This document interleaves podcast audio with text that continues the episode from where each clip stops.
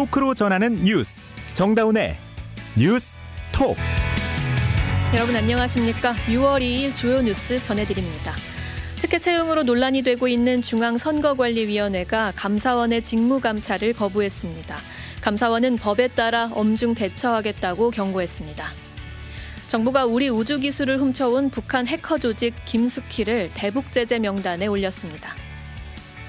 한국노총이 경찰의 집회 과잉 진압에 대해 윤희근 경찰청장의 사퇴를 요구했습니다. 민주노총까지 양대 노총이 모두 정부를 규탄하는 상황입니다. 20대 여성을 살해한 혐의를 받는 정유정이 오늘 경, 검찰로 넘겨졌습니다. 일각에선 신분 탈취 목적의 범죄 가능성도 제기하고 있습니다. 8강 진출이 확정된 20세 이하 월드컵 축구 대표팀이 오는 5일 새벽 나이지리아와 준결승 티켓을 두고 맞붙습니다. 오늘 방송 CBS 레인보우와 유튜브 CBS 뉴스 채널에서 화면으로도 보실 수 있습니다. 한기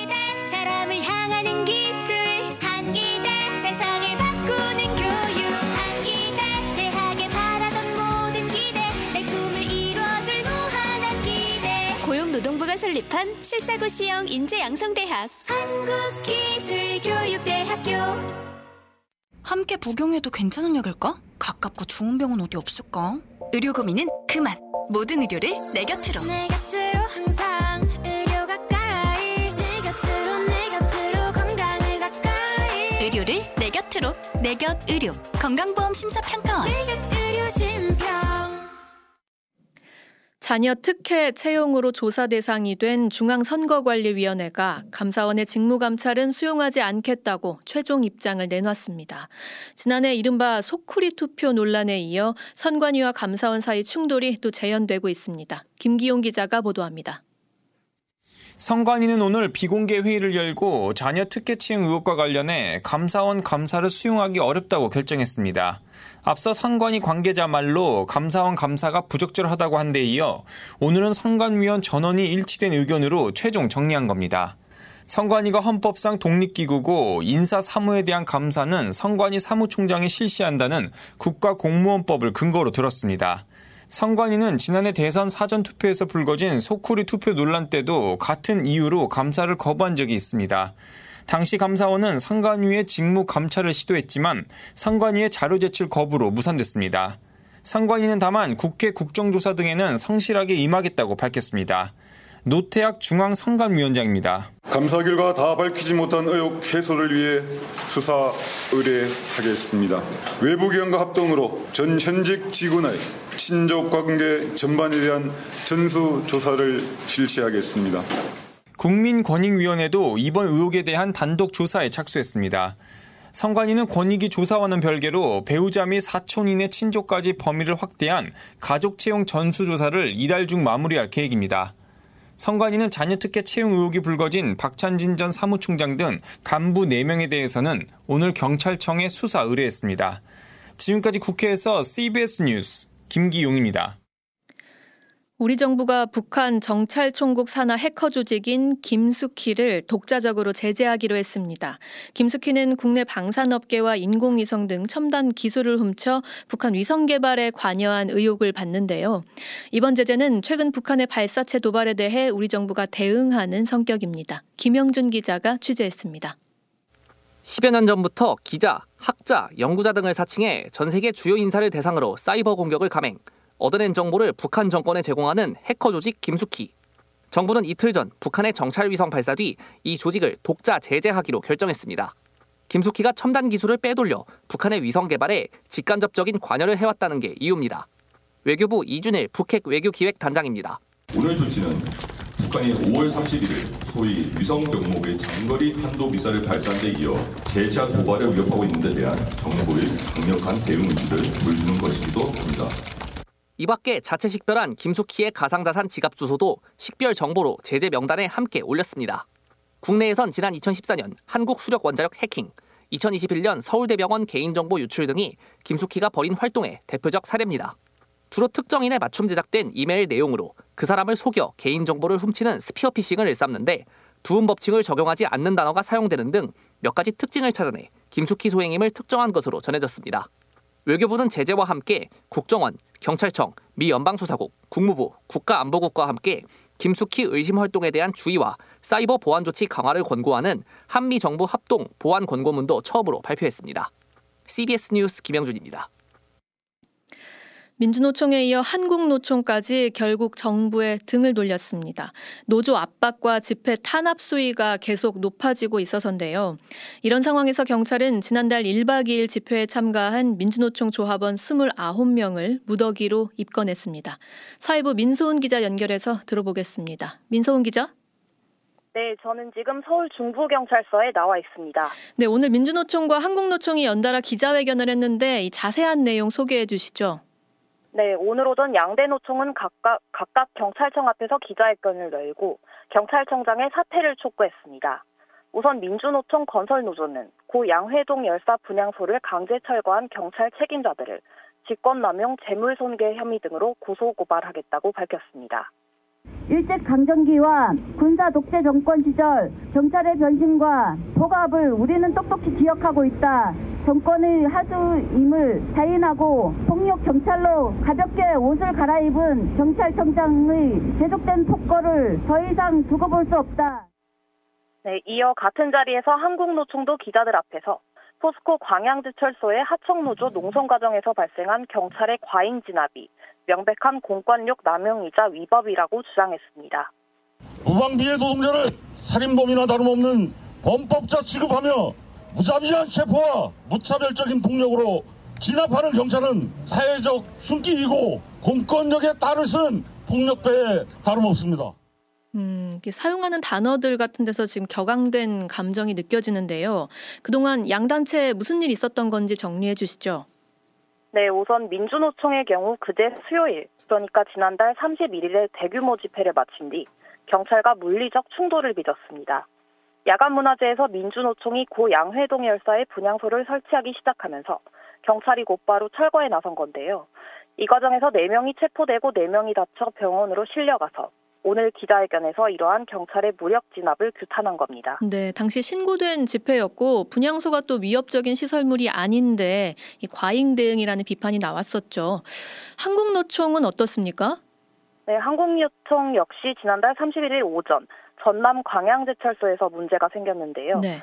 한국노총 금속노련은 포스코를 상대로 광양제철소 하청업체에 대한 부당 노동 행위를 중단하라면서 고공농성을 벌이고 있었습니다. 경찰 진압 과정에서 금속노련 김준영 사무처장이 경찰봉에 맞아 머리를 크게 다쳤습니다. 경찰은 김 사무처장이 먼저 경찰을 공격했다면서 관련 영상까지 공개했는데요. 음. 한국노총은 당시 경찰이 노조원의 목과 머리를 바닥에 짓누르며 체포하는 식으로 현장 분위기 자체가 굉장히 과열된 상황에서 이런 사고가 터졌다고 비판하고 있습니다. 결국은 양대 노총 모두 지금 경찰과 물리적으로 충돌하면서 일제히 들고 일어선 거네요. 네, 도화선이 되긴 했지만 이런 노정 갈등은 사실 예견됐던 상황입니다. 네. 집권 초부터 노동 개혁을 강조했던 윤석열 정부가 지난해 말 우리 사회에서 척결해야 할 3대 부패의 첫머리에 노조를 올렸죠. 음. 실제로 정부는 이른바 건폭 수사나 노조 회계 비리 수사에 집중했고요. 이제 정부가 노동계를 대화할 동반자가 아닌 수사해야 할 일종의 범죄 집단처럼 몰아세운다는 비판이 나오는 상황이었습니다. 최근 경찰과 노조 간의 물리적 충돌이나 이후 상황들을 보면 터질 게 터졌다는 느낌입니다. 네, 그런데 정부가 민주노총은 집권 초부터 압박을 해왔지만요. 한국노총과는 그나마 협조적인 관계를 유지해왔잖아요. 근데 이것마저 지금 틀어진 거네요. 네, 맞습니다. 광양 사건 이후 한국노총은 현 정부 들어 처음 열린 노사정 대표자 간담회에 불참했습니다. 더 나아가 노사정이 모이는 합의기구인 경제사회 노동위원회에 대해서도 오는 7일쯤 탈퇴 여부를 결정할 예정입니다. 민주노총은 이미 경산회의가 출발할 때부터 정부의 답정너 대화에 들러리만 설 수 없다면서 불참했는데요. 음. 한국노총까지 등을 돌리면 정부, 정부와 노동계의 공식 소통 창구는 완전히 문을 닫게 될 것으로 보입니다. 네네. 과연 한국노총이 2016년 1월 노사정이 탈퇴 이후 다시 노정 대화에 보이콧을 선언할지 주목됩니다. 자, 노정 관계가 극단으로 치닫고 있다. 이렇게 말할 수 있는 상황인데 그런데 내년 4월 총선이 있습니다. 이런 상황에서 지금 뭐 정부 여당이 노동계 협조를 구하기 어렵겠는데요? 네, 말씀해 주신 대로 여당 입장에서는 노동계, 특히 한국노총을 상대로 총선을 앞두고 관계 유지에 공을 들여야 한다는 기조가 엿보였습니다. 사실 총선 같은 그렇게 지역의 민심이 중요한 선거에서는 정치권이 양대 노총의 영향력을 마냥 무시할 수는 없거든요. 네네. 실제로 이틀 전 국회에서 대통령실과 정부 여당의 노동개혁특위 확대 회의가 열렸습니다. 이 자리에서 한국노총과 관계를 복원할 필요가 있다는 의견이 나왔다는데요. 지금처럼 노정 갈등이 극에 달하고 있는 상황에서 당정이 과연 어떤 후속 조치를 내놓을지 주목됩니다. 네, 여기까지 듣죠. 민소은 기자였습니다. 여러분은 지금 뉴스다운 뉴스 정다운의 뉴스톡을 듣고 계십니다. 부산에서 20대 또래 여성을 살해하고 시신을 유기한 혐의를 받는 정유정이 오늘 검찰에 송치됐습니다. 전문가들은 정유정이 사이코패스 기질을 보인다고 분석하고 있습니다. 부산 CBS 김혜민 기자가 보도합니다. 살인과 사체 유기 혐의를 받는 피의자 23살 정유정 씨는 오늘 검찰에 송치됐습니다. 마스크를 쓰고 모자를 깊게 눌러 쓴 정 씨는 유치장을 나오며 당시 제정신이 아니었다는 말을 남겼습니다. 피해자 정 씨입니다. 제정신이 아니었던 것 같습니다. 피해자와 유가족들에게 정말 죄송합니다. 성실히 조사에 임하겠습니다. 정 씨는 지난달 26일 과외 앱으로 만난 여성 A 씨의 집에서 A 씨를 흉기로 살해한 뒤 시신을 유기한 혐의를 받습니다. 정 씨는 A 씨에게 영어 과외를 요청하며 자신을 학부모라고 속이는가 하면 단둘이 만날 시간을 파악하는 등 범행을 철저히 계획했습니다. 범행 당일에는 과외를 받는 학생처럼 위장한 후 A 씨의 집을 찾아 잔혹한 범행을 저질렀습니다.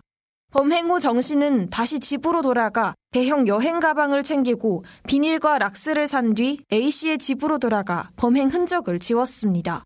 정 씨는 경찰 조사에서 살인에 대한 호기심이 범행 동기라고 밝혔지만 전문가들은 정 씨가 타인의 신분을 가로챌 목적이 있었던 것 같다고 분석합니다. 또 고통에 대한 공감대나 공포를 느끼지 못하는 사이코패스 기질도 보인다는 의견을 내놨습니다.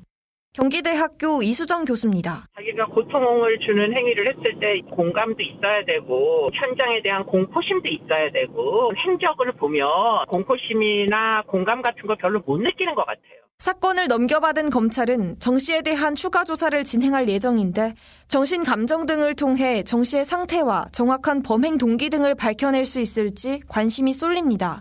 CBS 뉴스 김혜민입니다. 지난해 말 성과급 잔치로 논란이 된 국내 은행들이 올해 1분기에도 고금리 대출로 쏠쏠한 이자 장사를 했습니다. 순이익이 7조 원에 육박하는 걸로 추산됩니다. 박지환 기자가 보도합니다. 금융감독원 등에 따르면 올해 1분기 국내 은행의 단기 순이익은 6조 원 후반대로 지난해 1분기 5조 6천억 원보다 1조 원 넘게 늘어난 것으로 추정됐습니다. 금리 상승으로 은행들의 이자 이익이 급증하면서 순이익도 크게 늘어난 겁니다. 시중은행 가운데 우리은행의 올해 1분기 순이익은 1조 1,400억 원대로 지난해 1분기보다 15% 넘게 늘었습니다. 하나은행, 신한은행, KB국민은행도 1분기 순이익이 1조 원에 육박했습니다. 특수은행인 IBK 기업은행 역시 올해 1분기 순이익이 7,200억 원대로 지난해 같은 기간보다 13% 가까이 증가했습니다. 지방은행과 인터넷은행도 순이익이 크게 늘었는데 문제는 올해 1분기 은행들의 역대급 실적 이유가 고금리 대출에 따른 이자 수익에 편중됐다는 겁니다. 앞서 신한은행 등 5대 시중은행은 지난해 단기 순이익 12조 7천억 원 가까이를 거두면서 고정급과 성과급, 퇴직금, 복리 후생비 등 인건비에 총 10조 8천억 원 가량을 쏟아부어 성과급 잔치라는 사회적 논란을 일으켰습니다. 금융당국은 은행들의 올해 1분기 실적이 역대급으로 나온 만큼 손실 흡수 능력 확충과 취약계층 금융 지원 등을 강력하게 주문할 것으로 보입니다. CBS 뉴스 박지원입니다. 오늘 아침이었죠. 한국 축구 유망주들이 아르헨티나에서 기분 좋은 승전보를 전해왔습니다. 20세 이하 월드컵 16강에서 우리 대표팀이 에콰도르를 격파하고 8강에 진출한 건데요. 체육팀 김동욱 기자와 이 기분 좋은 소식 짚어보겠습니다. 안녕하세요. 안녕하세요. 네, 3대 2 승리였더라고요. 오늘 경기 내용 간단히 좀 설명해 주시죠. 네, 뭐 바로 4년 전이었죠. 이강인을 주축으로 한 20세 이하 대표팀이 준우승을 차지했던 대회인데요. 네네. 당시 4강 상대가 바로 에콰도르였습니다. 음. 4년 만에 에콰도르를 다시 만났고 오히려 4년 전보다 더 화끈한 공격력으로 8강에 진출했습니다. 아, 네, 전반 11분 배준호의 크로스를 이영준이 가슴으로 트래핑한 뒤 오른발로 마무리했는데요. 음, 2002년 한일 월드컵 네. 포르투갈전에서 박지성의 골을 연상시키는 골이었습니다. 너무 멋지더라고요. 네. 전반 19분에는 또 배준호가 환상적인 개인기로 추가골을 만들었습니다. 맞아요. 이 개인기도 진짜 신기했어요 보면서. 전반 36분에는 또 페널티킥으로 한 골을 내줬지만 후반 3분 이승원의 코너킥을 최석현이 머리로 받아 넣으면서 다시 달아났는데요. 네. 이후 교체 카드를 적극적으로 활용하면서 수비를 강화했습니다. 후반 39분에 한 골을 더 내줬지만 남은 시간을 잘 지키면서 8강 진출에 성공했습니다. 음, 그래서 이번이 지금 20세 이하 월드컵에서 통산 네 번째 8강 진출인 건가요? 네, 음. 말씀하신 것처럼 이번이 20세 이하 월드컵 네 번째 8강 진출입니다. 네네. 처음 8강 진출 8강에 진출한 것이 2009년 이집트 대회였는데요. 음. 당시 홍명보 감독이 지휘봉을 잡고 현 국가대표 골키퍼 김승규, 뭐 전 국가대표 구자철 등이 주축으로 활약했습니다. 네. 2013년 터키 대회 때는 권창훈이 주축으로 활약하며 8강에 진출했고요. 음. 그 다음은 4년 전이죠. 한국 남자 축구 역사상 피파 주간대 첫 준우승을 차지했던 음. 2019년 폴란드 대회입니다. 이두개 대회 연속 8강 진출이자 네네. 통산 네 번째 8강 진출입니다.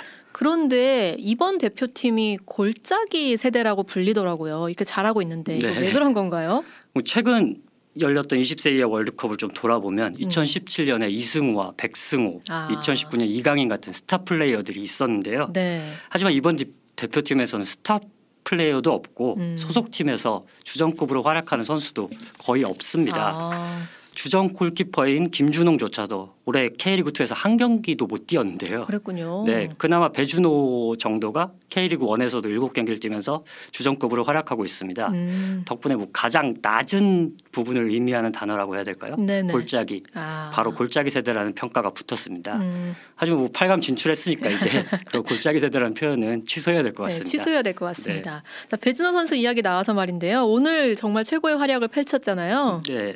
혹시 메시의 아르헨티나 국가대표 등번호 가 음. 몇 번인지 아시나요? 10번입니다. 네. 축구에서 10번은 이렇게 그냥 아, 단순한 유의미한 등번호가 번호죠. 네, 네. 아닙니다. 바로 뭐 에이스를 상징하는 음. 번호라고 해도 과언이 아닌데요. 2017년에는 이승우, 2019년에 이강인이 바로 10번을 달고 뛰었습니다. 네. 그만큼 뭐 배준호에게 거는 기대가 컸다는 의미겠죠. 사실 조별리그에서는 허벅지 통증으로 음. 인해서 조금 아쉬운 모습도 보였는데요. 16강에서는 뭐 에이스 대형 기량을 선보이면서 피파로부터 극찬을 받기도 했습니다. 어, 자 골키퍼 김준홍 선수 그리고 최석현 선수 이야기도 해야 될 것 같은데 이게 지금 감비아 때 최종전에 출전을 못했잖아요. 징계 받아서. 네. 음. 골키퍼 김준홍 같은 경우에는 프랑스전에서 경고를 한 장 받았고 네. 온두라스전에서도 경고를 추가하면서 감비아전에 결장했는데요. 음. 어, 사실 온두라스전에서 받은 두 번째 경고는 좀 시간을 끌다가 받은 아, 조금은 약간 좀 어이가 없는 어이없는. 음. 경고였습니다. 그래서 김준홍은 감비아전에 결장한 뒤 에콰도르와 16강에서 다시 골문을 지켰는데요. 네. 후반 에콰도르의 무서운 공격을 잘 막아내면서 음. 8강 진출에 힘을 보탰습니다. 음. 최석현은 온두라스전에서만 경고 두 장을 받으면서 어. 경기 중 퇴장을 당했었습니다. 감비아전에서도 징계로 뛰지 못했고요. 네네. 하지만 에콰도르전에서 복귀해서 철벽 수비는 물론 음. 후반 3분 결승골까지 터뜨리면서 맹활약했습니다. 저는 김은중 감독의 그 경기 후 인터뷰도 참 인상이 깊었어요. 이게 부상으로 조기 귀국한 박승호 선수 이름까지 언급을 하셨더라고요. 네, 이 골짜기 세대라는 평가를 이겨낸 가장 큰 힘은 바로 원팀이 아닐까 아, 싶은데요. 역시 네네. 네, 김은중 감독이 대회 내내 강조했던 부분입니다. 음. 김은중 감독은 8강 진출 따로 수훈 선수를 꼽기보다는 출전한 선수들 또 경기에 나서지 못했던 선수들 모두에게 공을 돌렸습니다. 음. 특히 온두라스전 동점골 후 부상으로 조기 귀국한 박승호의 이름도 언급했는데요. 김은중 감독의 말을 한번 직접 들어보시죠. 21명이 한 팀으로서 움직이기 때문에 오늘 역시도 뭐 전반에 나간 선수, 후반에 뛴 선수, 또 교체로 못 나갔던 선수, 또 부상으로 귀국한 박승호 선수 또한 우리 팀원으로서 팀으로 싸웠기 때문에 이겼다고 생각을 하고 있습니다. one team 스타 플레이어를 이기는 거는 one team이다. 네. 자, 그런데 우리 8강 상대 나이지리아인데 이 팀 어떻습니까? 사실 대회 시작 전에 나이지리아와 이탈리아, 브라질 등이 속한 D조가 음. 죽음의 조로 꼽혔는데요. 네. 나이지리아는 이 죽음의 조를 3위로 통과했습니다. 어. 근데 조 3위라고는 하지만 2승 1패로 통과했을 만큼 탄탄한 전력을 과시했습니다. 16강에서도 이변의 주인공이 됐었는데요. 네. 바로 개최국이자 강력한 우승 후보인 아르헨티나를 제압하고 8강에 음. 올라왔습니다. 4경기에서 6골 3실점을 기록하는 등 공수에서 좀 안정적인 모습을 보여줬는데요. 네네. 아무래도 아프리카 특유의 physical이 강점인 팀이고요. 음. 이 physical을 바탕으로 한 역습을 주의해야 할 것 같습니다. 네. 다만 기존 아프리카 팀들처럼 조직력에서 조금 약점을 보이고 있는데요. 음. 우리 대표팀에게도 이 부분을 공략한다면 충분히 승산이 있지 않을까 싶습니다. 네, 지금 우리 선수들이 8강까지 오긴 했는데 좀 아쉬운 부분이 페널티킥을 허용하는 게 좀 잦더라고요. 이건 왜 그런 거죠? 네. 어, 프랑스전, 온두라스전, 음. 그리고 에콰도르전까지 4경기 중 3경기에서 모두 페널티킥을 허용했었는데요. 네네. 8강까지 오면서 좀 아쉬움이 남는 부분이었습니다. 음. 사실 조금 애매한 판정도 있었습니다. 음. 프랑스전에서 골키퍼 김준홍의 파울이나 에콰도르전 박창우의 파울 모두 주심의 성향에 따라서 페널티킥 선언되지 않았어도 무방한 음. 플레이였거든요. 네네. 그 결국 4경기에서 기록한 5실점 중 3골을 페널티킥으로 내줬으니 8강에서도 이 페널티킥을 주의해야 할 텐데요. 그러게요. 아무래도 심판의 성향을 잘 파악하는 것도 중요하고 페널티 박스 안에서 반칙성 플레이를 좀 자제하는 수비가 필요할 것 같습니다. 네, 이제 8강까지 갔으니까 많은 분들이 좀 더 경기에 집중해서 보실 네. 텐데 월요일 새벽인가요? 네, 월요일 새벽이죠. 우리 시간으로는 5일 새벽 2시 30분에 열립니다. 장소는 16강전과 같은 산티아고 델 에스테로 스타디움이고요. 음. 어, 한국 축구의 유망주들이 다시 한번 4강 진출을 응원하기 위해서라도 네. 많은 팬들이 아마 밤잠을 설치고 출근을 하셔야 될 것 같습니다. 밤잠 설치고 기대해 보겠습니다. 네. 체육팀 김동욱 기자였습니다. 수고하셨습니다. 다음 소식입니다. 출산율 세계 꼴찌. 대한민국의 인구 위기 문제에 대해서 저희 CBS가 계속 기획 보도하고 있는데요. 이번에는 국내 언론사 최초로 한국 인구 학회와 손을 잡았습니다. 이 소식 양영욱 기자가 전합니다. CBS는 오늘 서울시립대학교에서 대한민국 인구 위기 극복, 함께 돌보는 사회 조성을 주제로 한국 인구학회와 업무 협약을 맺었습니다. 한국이 심각한 인구 절벽을 겪는 가운데 47년간 인구 문제를 연구해온 한국 인구학회가 언론사와 손잡은 것은 이번이 처음입니다. 자리를 마련한 김진호 CBS 사장은 심각한 인구 위기가 주목받지 못하고 있다며 언론이 나서야 한다고 강조했습니다. 김진호 CBS 사장입니다. 이 문제만큼 중요한 문제는 단 하나도 없다. 그걸 모른다. 대한민국의 인구학회와 CBS가 오늘 협약식을 계기로 이 일이 계속 전파될 것을 확산될 것을 믿는다. 이성용 인구학회장은 인구 위기를 극복하려면 사람들의 인식을 전환하는 캠페인이 필요하다고 밝혔습니다. 이성용 한국 인구학회장입니다. 오늘 우리나라 인구기는 더 이상 돈과 제도가 아니라 사람에서 극복할 수 있다는 것을 저는 말하고 싶습니다. 다행히도 CBS에서 뜻을 갖췄습니다. 인구학, 통계학 등 각계 전문가들도 참석해 함께 힘을 모으기로 뜻을 모았습니다. 송준혁 통계개발원장입니다. 이러한 실마리가 의미 있는 정책으로 발전하여 인구 위기의 해법이 될 수 있도록 저희 통계개발원은 적극 지원하겠습니다. CBS는 오는 9월과 12월에도 대한민국 인구 포럼을 열어 사회 각계 인사들과 인구 위기 해법을 모색할 예정입니다. CBS 뉴스 양용욱입니다. 이 시각 보도국입니다. 유엔 안전보장이사회가 내일 새벽 미국 뉴욕 유엔 본부에서 북한이 최근 실패한 군사 정찰 위성 발사에 대응하기 위한 회의를 엽니다. 공개 회의로 열릴 예정인 안보리 회의에 우리나라도 안보리 이사국은 아니지만 이해 당사국으로 참석할 것으로 알려졌습니다. 한국원자력연구원은 최근 논란이 된 웨이드 앨리슨 영국 옥스퍼드 대학교 명예교수의 오염수를 마실 수 있다는 발언과 관련해 연구원 입장과는 무관하다고 공식 해명했습니다.